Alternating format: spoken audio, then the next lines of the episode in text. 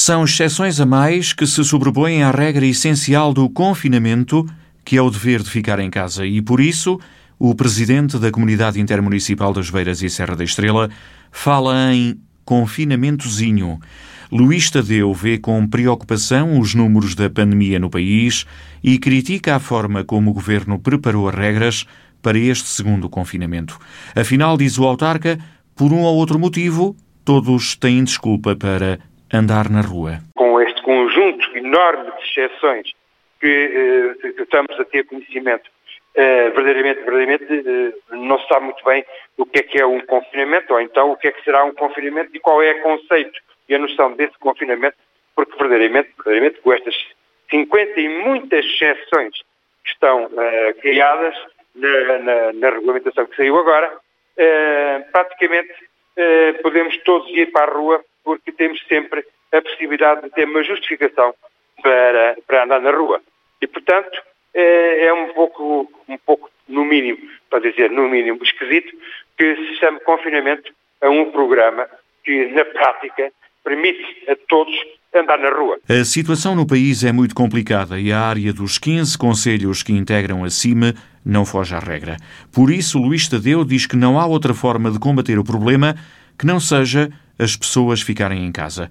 Mas a amplitude das exceções para este novo confinamento deita tudo a perder. Nós estamos a passar uma fase muito complicada em que estamos a ter para além de, e agora falando em termos da própria área da comunidade intermunicipal, para além de termos situações eh, que se verificam em IPSS, mas temos sobretudo eh, situações que estão a ganhar alguma dimensão grave em termos de transmissão comunitária.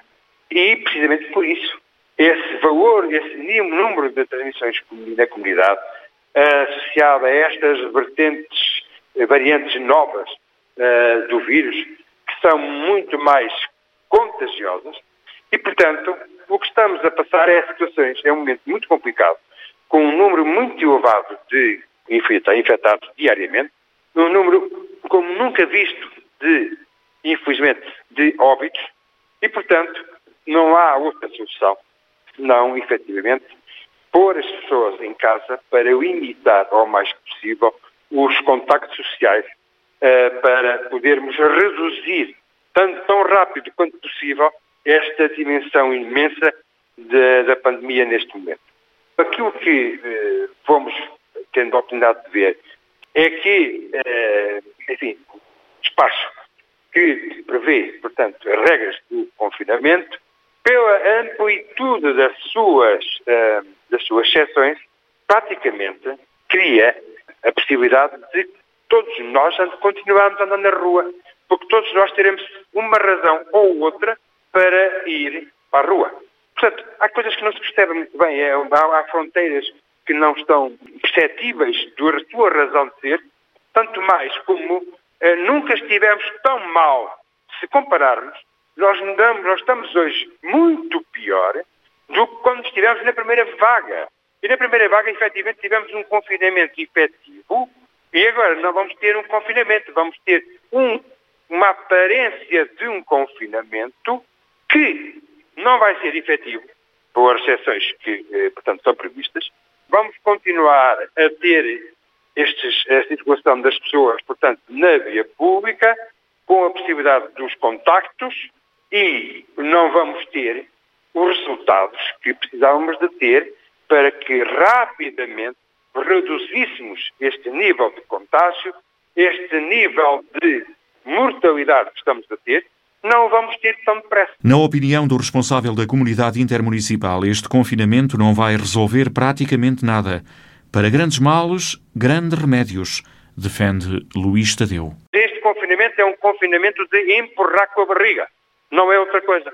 Quando nós precisávamos, até para a própria economia, para os próprios agentes económicos era de uma intervenção e de um confinamento, temos que ter que fosse rápido no tempo, eficaz para que mais rapidamente pudéssemos começar a recuperar.